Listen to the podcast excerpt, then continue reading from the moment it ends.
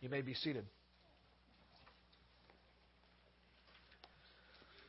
if you have your copy of God's Word, I invite you to turn with me to the book of Matthew, the Gospel of Matthew, the first book of the New Testament. We'll be looking at Matthew chapter 27 today. Matthew chapter 27. On Sunday mornings for the past few weeks, we have been highlighting the person and work of Christ as he came in fulfillment of the promises of God. And today we come to what is arguably the centerpiece of those promises. Today we come to Matthew 27 and we want to see Jesus' death on the cross. And even if you have not been with us these past few weeks on Sunday mornings, uh, it's okay. You won't be lost because this sermon stands on its own as it highlights the defining moment of all Christianity, namely the cross of Jesus Christ.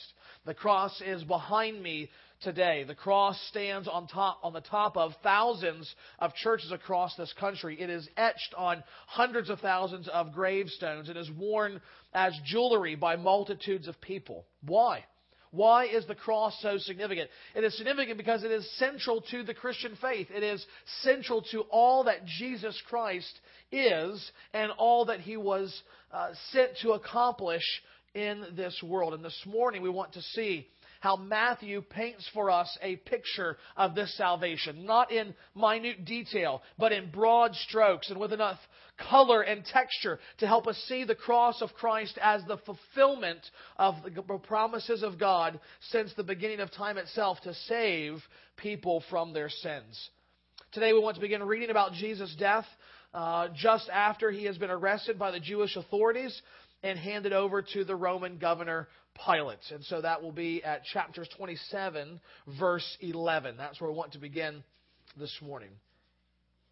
Hear the word of God. Now Jesus stood before the governor, and the governor asked him, Are you the king of the Jews? Jesus said, You have said so. But when he was accused by the chief priests and the elders, he gave no answer. Then Pilate said to him, Do you not hear how many things they testify against you? But he gave him no answer, not even a single charge, so that the governor was greatly amazed. Now, at the feast of the governor, at the feast, the governor was accustomed to release for the crowd any one prisoner whom they wanted. And they had then a notorious prisoner called Barabbas. So when they had gathered, Pilate said to them, Whom do you want me to release for you, Barabbas or Jesus who is called Christ? For he knew that it was out of envy that they had delivered him up. Besides, while he was sitting on the judgment seat, his wife said, sent this word to him Have nothing to do with that righteous man, for I have suffered much because of him today in a dream.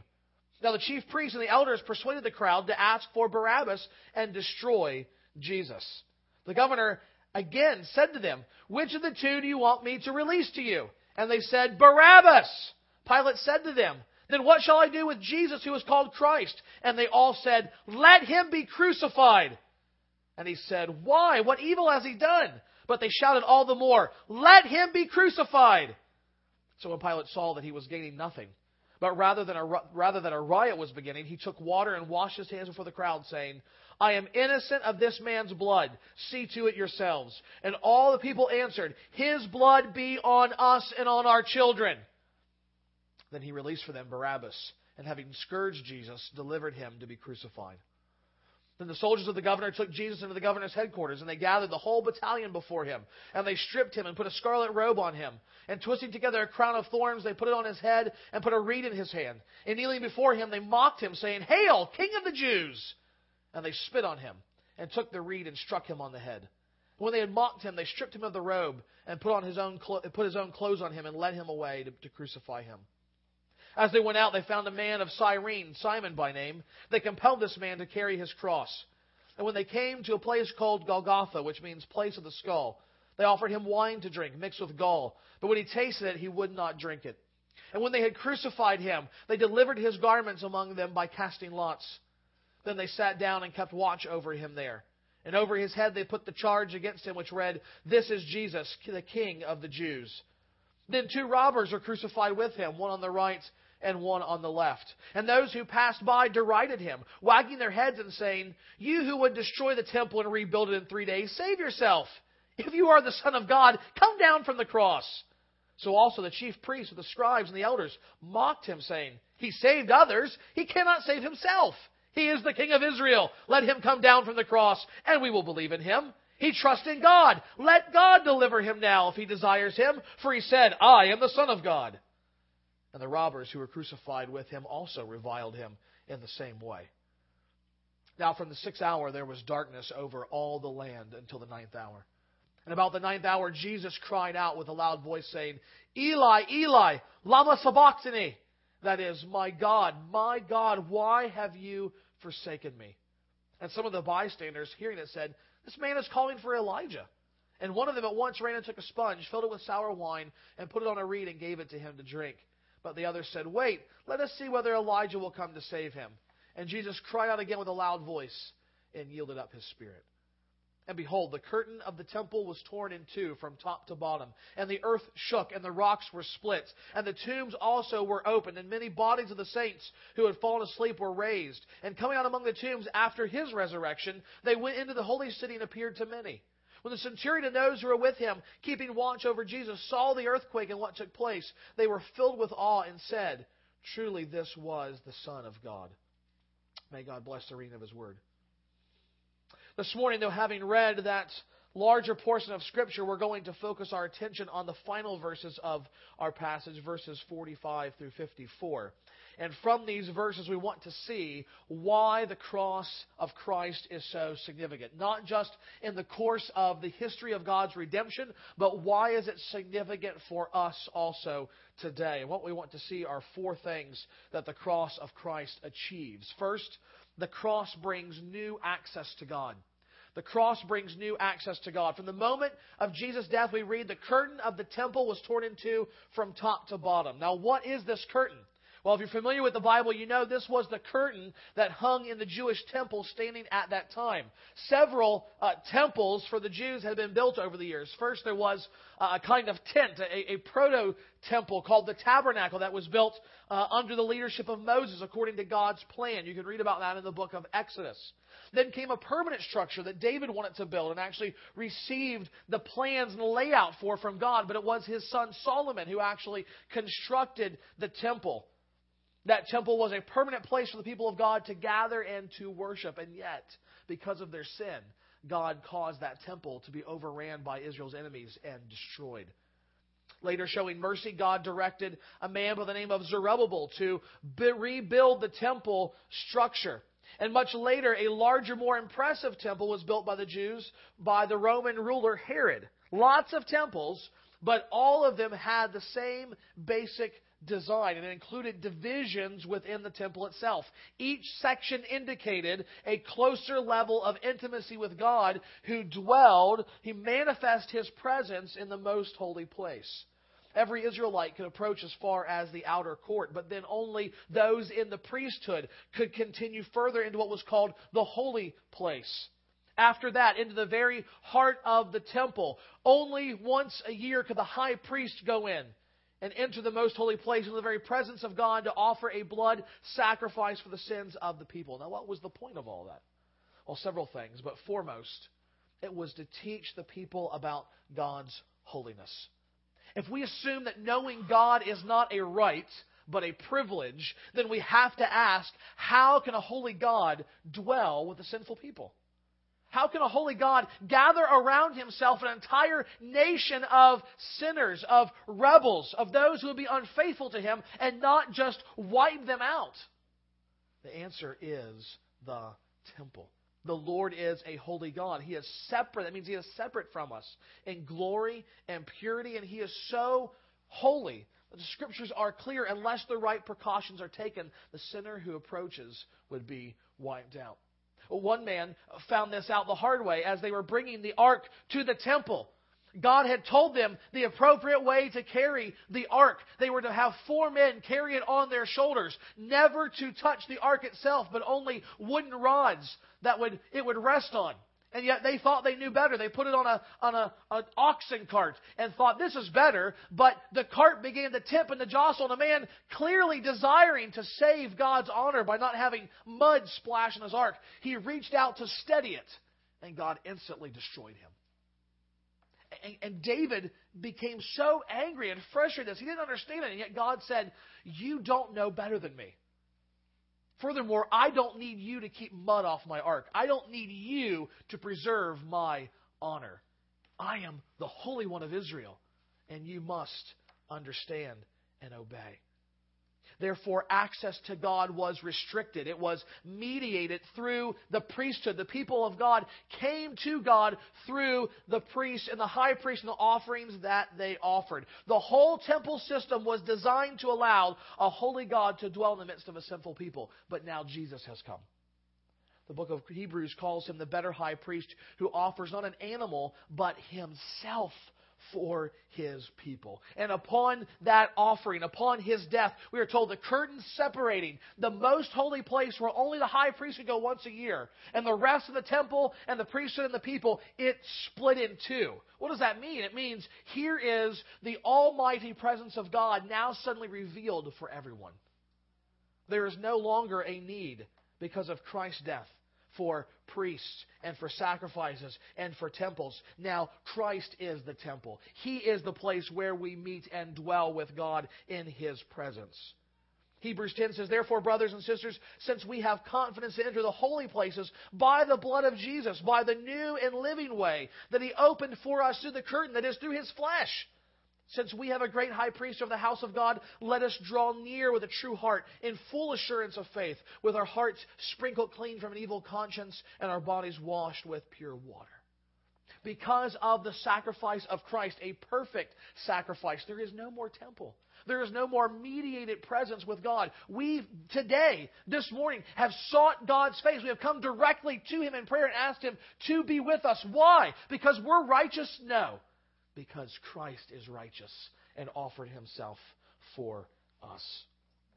But how did that sacrifice accomplish this access to God? How is it that his death brings us near? This leads us to the second thing that we want to see this morning, second benefit, and that is this the cross brought judgment on sin. The cross brought judgment on sin. In addition to the curtain of the temple being torn in two, Matthew tells us that the earth shook and the rocks were split. Now, if you're familiar with the Bible, you know that is language and symbolism of God's judgment. We see it throughout the Old Testament. And the question is, why is God's judgment being poured out here? Is he simply angry at sinful humanity who killed, who crucified his son? No, it's much more than that. It's much more than that. If you've seen any of the films uh, and movies uh, that de- that portray the crucifixion, perhaps like the Passion, you'll know one of the things they do is focus on the physical brutality and suffering that Jesus went through during those, those moments leading up to and even on the cross. And certainly his experience was a brutal one. But the physical suffering is nothing. It is nothing compared to the spiritual suffering that he endured for those three hours on the cross from the sixth hour to the ninth hour, from noon until three.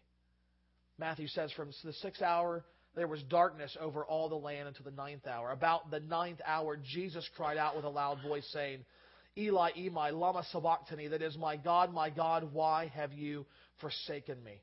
Why was Jesus forsaken by his own Father?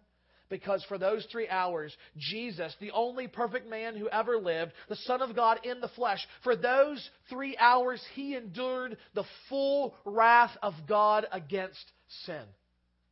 That isn't something you can just show up on a screen. That's not something you can capture on film. That's not something you can represent with imagery. But it is something that you can describe. It is something that you can explain and tell and proclaim. And that's what the Bible does. Remember how the curtain was torn in two, effectively ending the temple system? Listen to how the New Testament describes Jesus' experience now of sin bearing on the cross. Again, Hebrews 10. It is impossible for the blood of bulls and goats to take away sins. For every priest stands daily at his service, offering repeatedly the same sacrifices, which can never take away sin. But when Christ had offered for all time a single sacrifice for sins, he sat down at the right hand of God. There's no more anger towards God's people for their sin. Christ has satisfied it all that way. There is no need for a priest to continually stand before God. Romans 3 says, We are forgiven by God's grace as a gift through the redemption that is in Christ Jesus, whom God put forward as a propitiation by his blood to be received by faith. A propitiation is a sacrifice that appeases, it satisfies one's wrath. The Bible says Jesus was our propitiation. He satisfied God's wrath for our sins. We deserved to be punished forever in hell for our rebellion against God. But in His grace and love, God sent His own Son to die and take upon Himself the judgment we deserve. Thus, in Colossians 2, we read that God has forgiven us all our trespasses by canceling the record of debt that stood against us with its legal demands. This He set aside, nailing it to the cross. And so finally, Paul can say it was for our sake that God made Him, that is Christ. God made Him to be sin who knew no sin, so that in Him we might become the righteousness of God. Christ died for sinners. Christ took God's wrath for their sin. He suffered the judgment they deserved. He died so that those who deserve hell could receive heaven instead. Christ died so that guilty people might find forgiveness from God. Christ was forsaken by God so that God's people would never be forsaken by God. That is the message, the meaning of the cross. How should we respond to such a message? This leads me to the third thing that I want us to see this morning. That is this the cross produces saving faith. The cross produces saving faith. Look how Matthew ends this section. Verse 54 When the centurion and those who were with him, keeping watch over Jesus, saw the earthquake and what took place, they were filled with awe and said, Truly, this was the Son of God. Now, in the context of Matthew's gospel, written primarily to Jews, he shows the Jews primarily missed it. The Pharisees have missed it. The scribes have missed it. The nation as a whole literally called out for Jesus, their Messiah, to be crucified and to have a known thief and murderer released instead. The kind of people who knew the scriptures and who saw Jesus' life and ministry firsthand, those that should have embraced him in faith, instead rejected him. But here is a Gentile, a pagan centurion who knows nothing of the law, who knows nothing of the Jewish scriptures, who knows nothing of the sacrifice in the life of Israel. What does he say? He was the very Son the one who came in humility and obedience to his heavenly Father, the one who came in righteousness, dying for the unrighteous, satisfying God's wrath against sin. He was more than just a man, he was the Son of God. Now, surely that centurion knew and understood later much more than he did at those moments at the foot of the cross. Nevertheless, Matthew includes this so that we know what is the appropriate response to Christ. It is faith. Faith. I had the great opportunity last week to visit an art museum uh, in Indianapolis. It was my first time in an art museum, and my wife was a little surprised at that and uh, thought I was a bit of a geek as I was rubbing my hands uh, at the prospect of it. But uh, we went in this place, and it was amazing because, you know, if you take general education courses in college, often there's an art appreciation class and some other things. And uh, if you just watch television, you'll be introduced to all kinds of famous artists. And you see in books and in pictures all these famous pieces of art, and then suddenly you're standing in front of it. You're looking at these things that are, are worth small fortunes, that they make movies about, heists about. And here you are in front of these things. And they're beautiful, they're amazing. And there was one, Van Gogh, one of my favorite artists. And I'm literally, I mean, I had the security worried. They kept kind of circling around because I got like inches away from this thing. I was so close you could see the, the texture of, of the paint. You could see his strokes down into the canvas. It was amazing.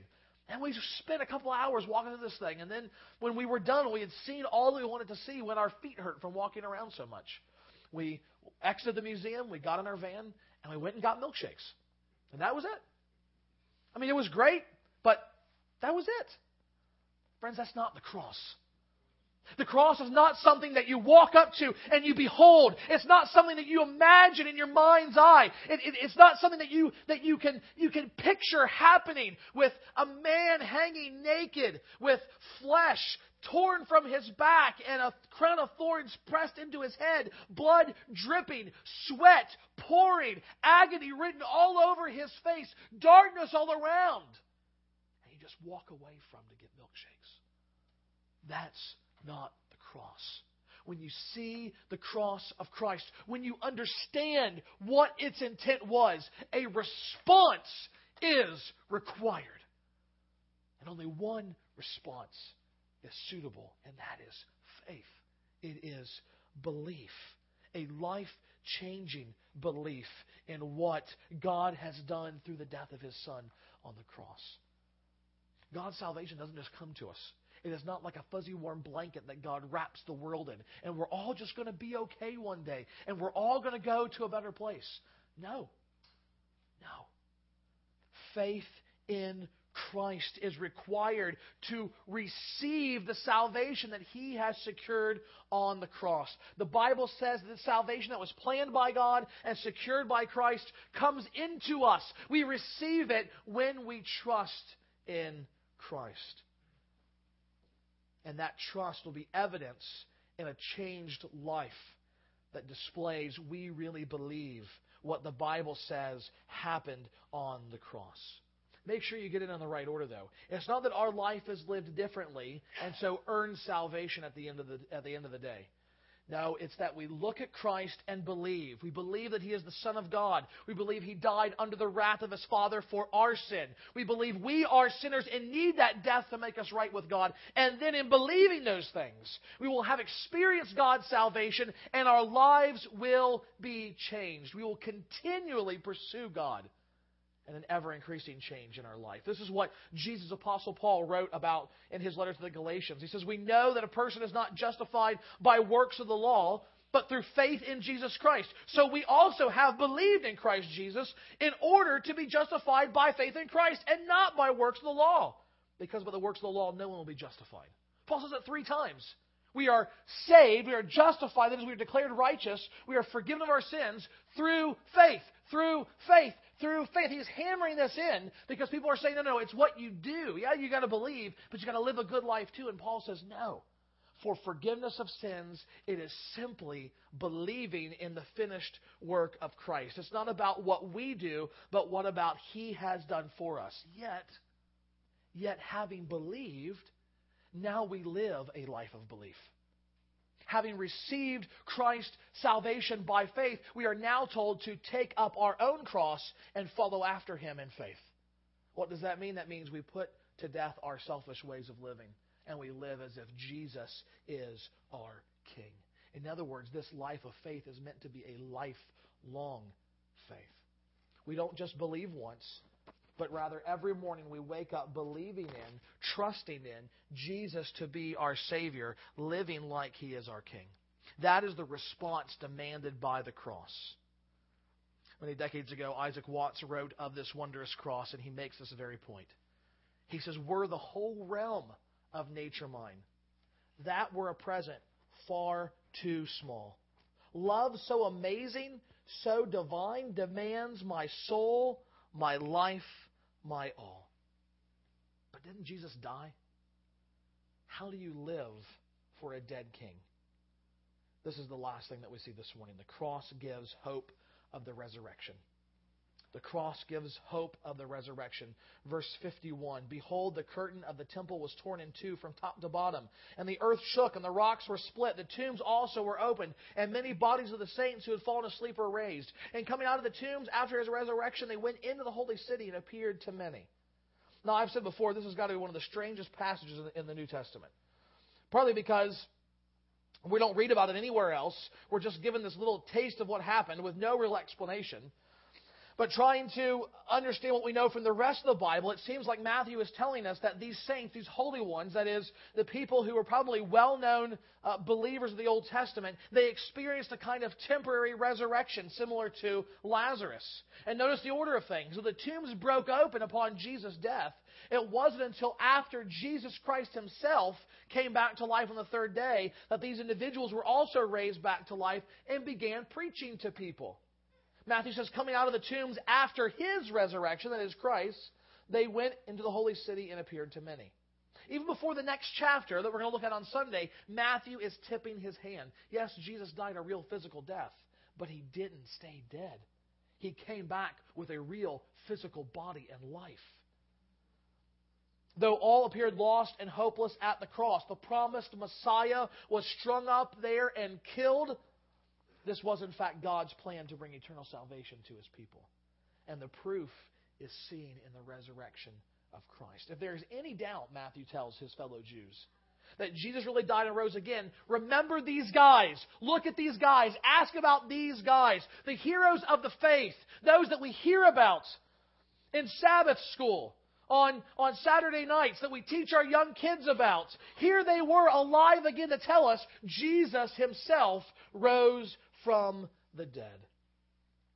Several years ago, there was a pastor at Mount Carmel Baptist Church who preached a sermon called It's Friday, but Sunday's Coming. And all throughout this sermon, he is describing the cross, and yet he keeps repeating with building intensity throughout the sermon It's Friday, but Sunday's coming. It's Friday, but Sunday's coming. It is Friday, but Sunday is coming. The day of defeat has in its shadow the anticipation of the day of victory. Christ goes into the ground, but he comes out again with new life and lordship over all things. Today we celebrate, we remember his atoning death. But on the third day, this Sunday, we will celebrate the fact that Jesus did not stay dead. And here's the thing Jesus, by his resurrection, we are told he is vindicated by God, so that all that he taught, all that he said, all that he did is shown to be true and real. He is from God the Savior. And one of the things that he promised is this that by his own resurrection, we know that we likewise one day will be raised from the dead. Because he came back to life, incorruptible, through the resurrection, so one day we ourselves have a certain hope of our own full salvation, new eternal life with God. This morning we stand like that Roman centurion before Christ. We see him hanging on the cross, suffering under the hand of God for our sins. And today we have a choice to reject him as Savior and Lord or to embrace him as the treasure of our life. This morning, if God's Spirit is calling you to faith, do not harden your heart. Do not turn away and ignore the cross, but rather answer the call and trust Christ to be your Savior that you might find forgiveness of sins. If God has already called you to faith, remember again the offering of Christ for your sins. Behold His glory more clearly. Love Him more deeply and live with Him as your King. Father, we are thankful for the cross. We are thankful for the salvation that you secured through it. We pray, dear God, that you would help us this day and this weekend to remember again and again and again the glory of what you did on that dark day. Father, as we behold it more clearly, give us faith to believe it more deeply, God. Help us to treasure even that instrument of death by which our salvation was won. We ask all this in Christ's name. Amen.